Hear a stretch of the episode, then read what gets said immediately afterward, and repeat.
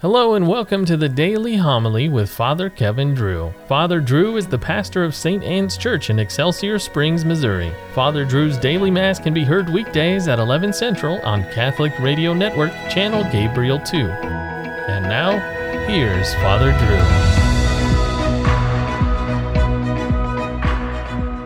Drew. A reading from the book of the prophet Isaiah. Hear the word of the Lord, princes of Sodom. Listen to the instruction of our God, people of Gomorrah. Wash yourselves clean. Put away your misdeeds from before my eyes. Cease doing evil. Learn to do good. Make justice your aim. Redress the wronged. Hear the orphan's plea. Defend the widow. Come now, let us set things right, says the Lord. Though your sins be like scarlet, they may become white as snow. Though they be crimson red, they may become white as wool. If you are willing and obey, you shall eat the good things of the land. But if you refuse and resist, the sword shall consume you, for the mouth of the Lord has spoken. The word of the Lord. To the upright I will show the saving power of God. Not for your sacrifices do I rebuke you, for your burnt offerings are before me always. I take from your house no bullock, no goats out of your fold.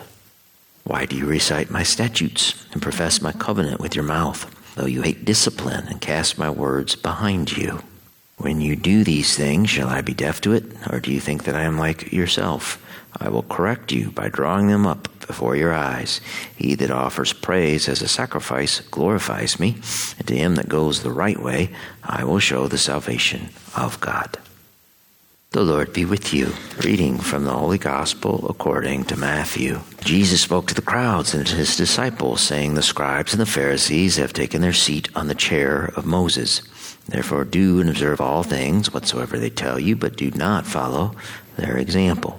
For they preach, but they do not practice. They tie up heavy burdens hard to carry and lay them on people's shoulders, but they will not lift a finger to move them. All their works are performed to be seen. They widen their phylacteries and lengthen their tassels. They love places of honor at banquets, seats of honor in synagogues, greetings in marketplaces, and the salutation, Rabbi. As for you, do not be called Rabbi. You have but one teacher, and you are all brothers. Call no one on earth your father. You have but one Father in heaven. Do not be called Master. You have but one Master, Christ. The greatest among you must be your servant. Whoever exalts himself will be humbled, but whoever humbles himself will be exalted. The Gospel of the Lord. Christ's critics claimed that he drove out demons by calling on Beelzebul, Beelzebul or Beelzebub means Lord of the Flies. It's a spin off of the word Baal, B A A L. In Old Testament times, Baal meant Lord or Master. The pagans all had different types of Baals that they worshiped. These pagan deities must have been pretty good competition to the Jewish God of Abraham since the Baals are mentioned not a few times in the Old Testament. By Christ's time, Beelzebul meant prince of demons. There were a lot of Baal gods that were demonic. Baal fertility gods that required child sacrifice, for instance. The great city of Carthage in North Africa practiced this. Archaeology shows babies three months old and less were offered up, burned up. The great Carthaginian military leader, Hannibal, his name meant Baal is gracious. Hannibal. Carthage was highly civilized, more so than Rome, and more powerful when the Romans crushed Carthage and made it part of the Roman Empire in 146 BC. Carthage features in the martyrdom of Perpetua and Felicity around the year 203 AD. Perpetua was a 22 year old noblewoman, a widow, with a baby she was still nursing when she was thrown in prison for her refusal to curse Christ. She was imprisoned with four other people, one of whom was the eight months pregnant slave Felicity. It was against the Roman law for a pregnant woman to be executed. For to kill a child in the womb was to spill innocent and sacred blood. Isn't that interesting? The pagan Romans, who thought nothing of throwing people to the lions for sport in the arena, well, they drew the line when it came to killing the unborn. They at least had their standards. The slave woman Felicity went into painful labor two days before her execution. Her guards taunted her.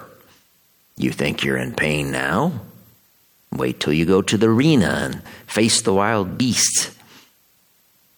Felicity answered, Now I'm the one who is suffering, but in the arena, another one will be in me suffering for me, because I will be suffering for him. Felicity gave birth to a healthy girl who was adopted and raised by one of the Christian women of Carthage. Two days after giving birth, Perpetua and Felicity died in the arena with courage and dignity. They died for Christ and won a martyr's crown. Their names appear in the Roman canon, Eucharistic prayer number one. Perpetua's last words were to her brother Stand fast in the faith and love one another. Those are good words for us to hear. Stand fast in the faith. The psalm mentions how the ancient Israelites tested God in the desert, and later in the Gospels, they tested Christ. Our sick pagan culture is testing Christ today. Because of that fact, we are losing our religious freedoms. Persecution is now upon us. The choice is becoming to curse Christ or die, if not physically, spiritually, by offering pagan sacrifice. Christ was quite clear you are either with me or against me. Let us pray we always have the strength and the grace to stand fast in the faith and love one another.